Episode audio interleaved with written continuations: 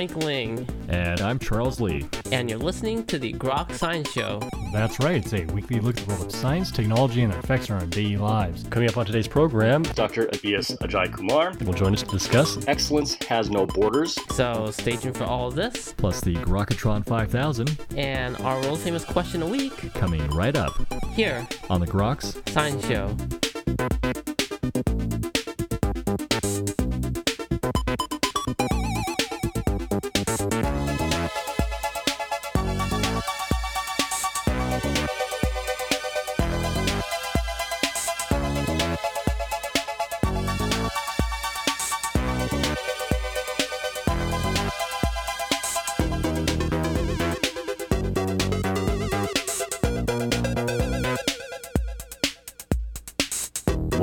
To the Groks Science Show.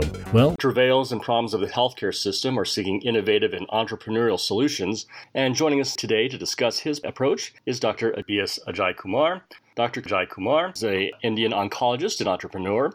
He is the founder and chairman and CEO of Healthcare Global Enterprises Limited, a South Asian provider of cancer care. He has uh, written the new memoir, Excellence Has No Borders How a Doctorpreneur Created a World Class Cancer Hospital Chain. And he joins us today to discuss his uh, fascinating story. And Dr. Uh, Jai Kumar, thank you so much for joining us today on the Grok Science Show.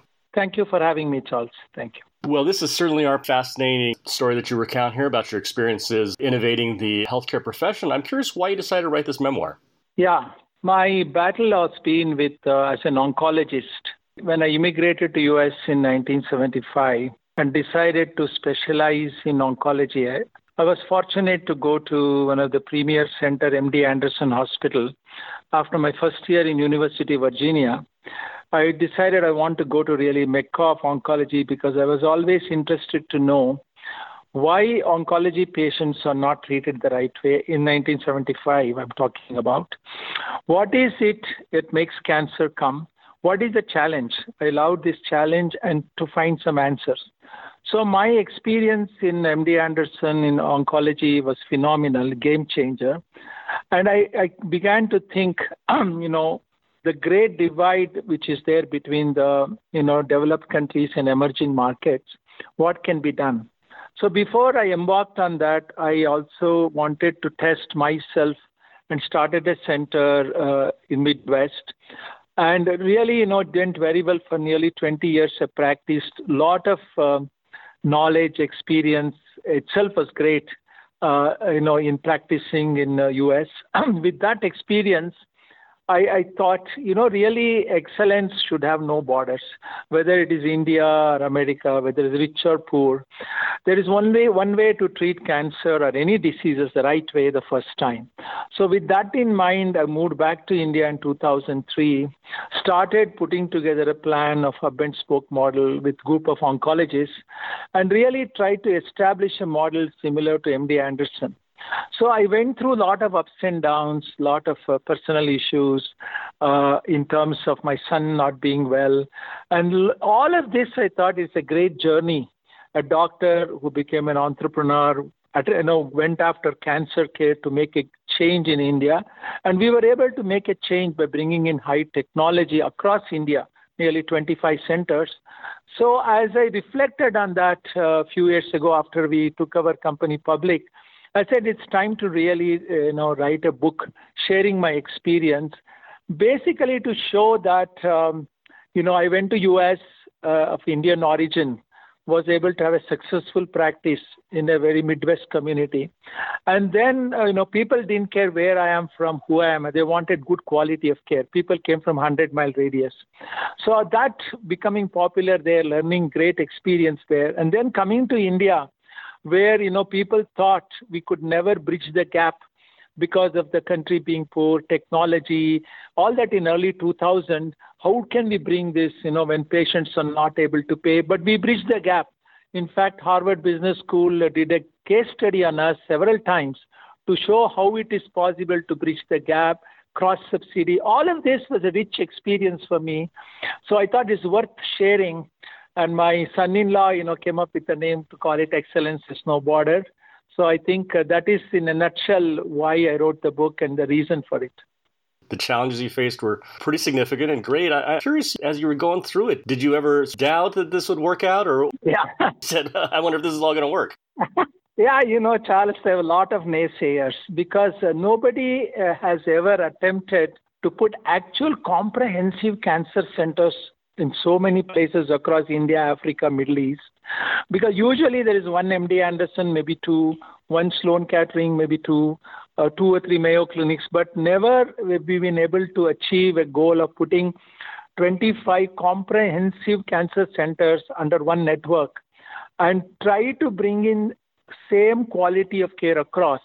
So that was a challenge, and a lot of times, obviously, I thought, you know, will I succeed? And that too, you know, um, we all come from middle class family. You know, I was successful in US, but to kind of bring in that kind of investment convince private equity players, give them exit. It is kind of a whole new ball game for me as a doctor, you know, to become an entrepreneur, understand the finances, what does it mean to be viable project, what is EBITDA, what is profitability, all of that I learned on the job. And I think uh, we may, we become successful because we remained single focused on patient centric. Whatever it is, most important thing is to be patient centric. And that is where i think we succeeded. And uh, and people come from across uh, india and africa to our main center center of excellence because of that. And we are very outcome focused. So i was always said that there is nothing like failure. The the road you take is more important. And the end doesn't you know uh, certainly you know the road uh, the does the end justify the mean no the means is more important that approach we all took as doctors and succeeded in it so it sounds like you focused on the thing that's necessary for any good enterprise, regardless of healthcare, whatever. It's, it's having a good product or a good service. And because you're focused on the patient service, that wound up facilitating the growth of a company that really would be successful. Correct, correct, yeah. Uh, and uh, particularly, you know, in India at that time, in early 2000, Charles, uh, the the you know the interest rates were very high and you know it was very difficult to, to get in some uh, investment. At the same time to service because at one time the interest rates were like 18% 20% so i i learned on the job all of this and you know i i like to say I, always found a you know what is a simple solution to this? You take a complex situation can you make it simple understandable and put it to use? That is how i proceeded and uh, fortunately, it worked out so far. Again, those of us in the States who are unfamiliar with healthcare in India, curious if you can just differences, the challenges that were sort of unique to that environment, and what it sort of take to, to convince investors and, and other doctors that we can build this. The challenge in US is not finances because, you know, when I was practicing for 20 years, really there was uh, insurance, Blue Cross, Blue Shield, other insurance, Medicare, Medicaid. So really as a practitioner, my concern was really what is the right treatment I can do. Whereas in a country like India, where nearly 55% to 60% are not insured, they are out of pocket. Even though the, the cost is low, uh, it is the affordability. So how do you bridge the gap? In fact, uh, uh, Harvard called us uh, when they did the case study as a modern day Robin Hood because we need to do cross subsidy. The person who can pay will pay, the person who cannot, we have to subsidize and work it out. So that itself is a great challenge. It is, actually a challenge equal to treating a patient with cancer. For me, you know, it was a great experience. How do we bridge the gap? So we have to put together, uh, you know, financial planners, people who have done MBAs, come up with a plan to see how we bridge this gap, not only the treatment, but also the financial gap.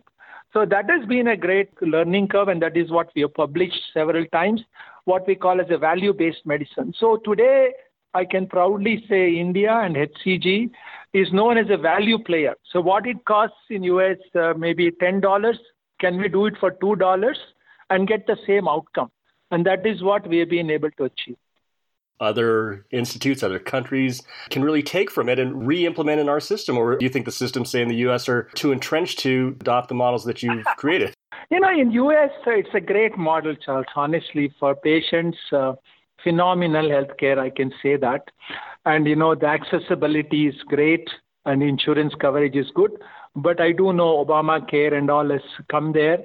But uh, unfortunately, the problem is I have seen that when I was in practice for a long time, even now, the cost itself is very high. So once you place the cost as very high, to bring it down is very difficult because there are a lot of groups which fight for that. You know, the pie is only so big. People, you know, there are uh, doctors, there are hospitals, there are insurers, there are healthcare providers. Everybody wants a piece of the pie. So it becomes very difficult to bring down the cost substantially. But you know, we we go by what we call as capacity utilization, creating models. It is not just the HR cost. Creating models where you know the patients each each capex is used in the right way. Uh, so we create those kind of model, hub and spoke telemedicine, teleradiology. So uh, this is the model which has worked very well, and that is how we have been able to maintain that cost at a low level. I'm sure you know some of the countries are doing it. For example, I do know certain European countries are now successfully implementing. For example, you take uh, what we call as a PET scan, positron emission tomography. Same scan uh, in in US costs two thousand five hundred dollars. In India, it is uh, costing about three hundred dollars. Question is, how can you do at 300 and make it viable? And uh, some of the European countries are now brought it down to close to $1,000. So there is a way to do it, but it is uh, very time consuming, and all the uh, stakeholders have to participate in it. Unless they participate, it won't succeed. Certainly in the U.S., blind to the cost of a lot of the, the services that exist, and there's been a movement, at least among some sectors, to try and publicize the cost so that if you have open sharing of the cost, then that would drive the price down. Do you think that sort of thing would work here? Correct, absolutely, absolutely. What about other doctors when you're trying to convince the best of the best to join into your effort as opposed to being part of the, the system that existed at the present? Was resistance among the, the practitioners in your field when you're trying to convince them to now become part of your enterprise? Actually, it was a very welcome by oncologists and oncology group because they saw high-end technology coming to India. For example, you know, uh, complicated treatments like radiosurgery, cyberknife treatment. Uh, you know, we were able to do uh, in India at a very low cost. And so the doctors who, you know, there are several kinds of doctors. Doctors who look at only financials, but there are doctors who look at us. Yes, some financials, some professional satisfaction. So these are the, and then also interested in, interested in research. So our goal is to look at the third category of people who want to do research, who want to be empowered, but financial is one aspect of it. With that model, you know, we have been successful to have nearly 400 uh, plus uh, oncologists in our group who are highly dedicated, highly academic research. So all of this has transformed how we look at cancer care in India in the last 15 years, and we have been the, you know, really the, in a way, the leaders to bring about this change. Once somebody does it, once somebody takes that uh, that um, uh, a path which nobody has taken, people start uh, believing that can be achieved and move on to that. That is what has happened in India. Now, like for example, most of the Indians were using cobalt treatment before, which is very inferior form of treatment. We came in and said, no, even richer poor, tier two cities, tier three, tier one, doesn't matter. They should all get the same treatment with high-end linear accelerator. So we brought in linear accelerator to all cities and made it accessible and affordable. So these are some of the things I think which was game changer. And people looked at it and said, you know what, if HCG can do, we can also do. So number of players came in which really helped to improve the care. And that is where we are seeing a major change. For example, in our own center, initially 72% were coming in advanced stage, uh, one of our major centers. But today I'm very proud to say in breast cancer, 78% are coming in early stage. In just a matter of eight years, it has changed.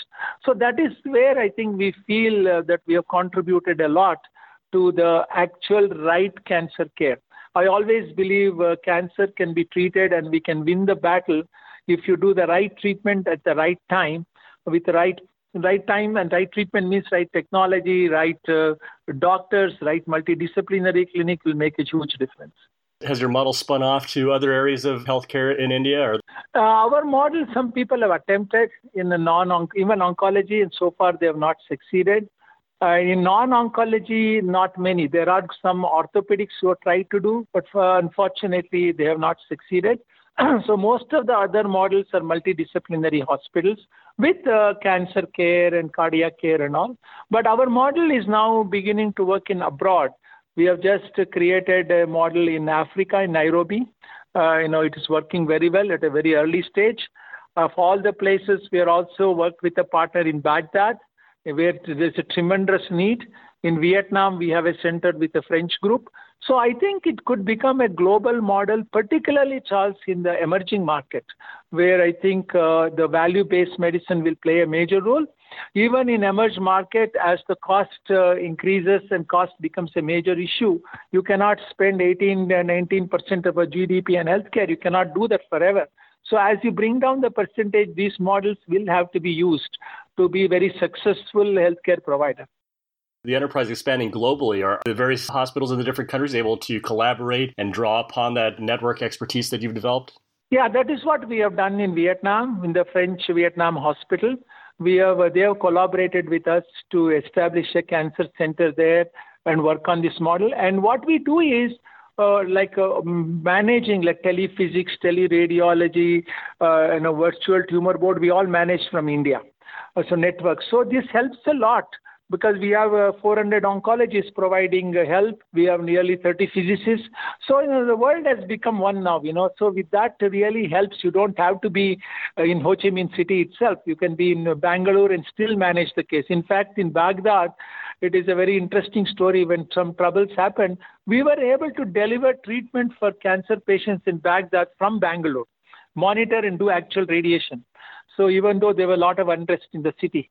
So these are some of the virtual innovative things for the future, which is going to be a game changer, obviously.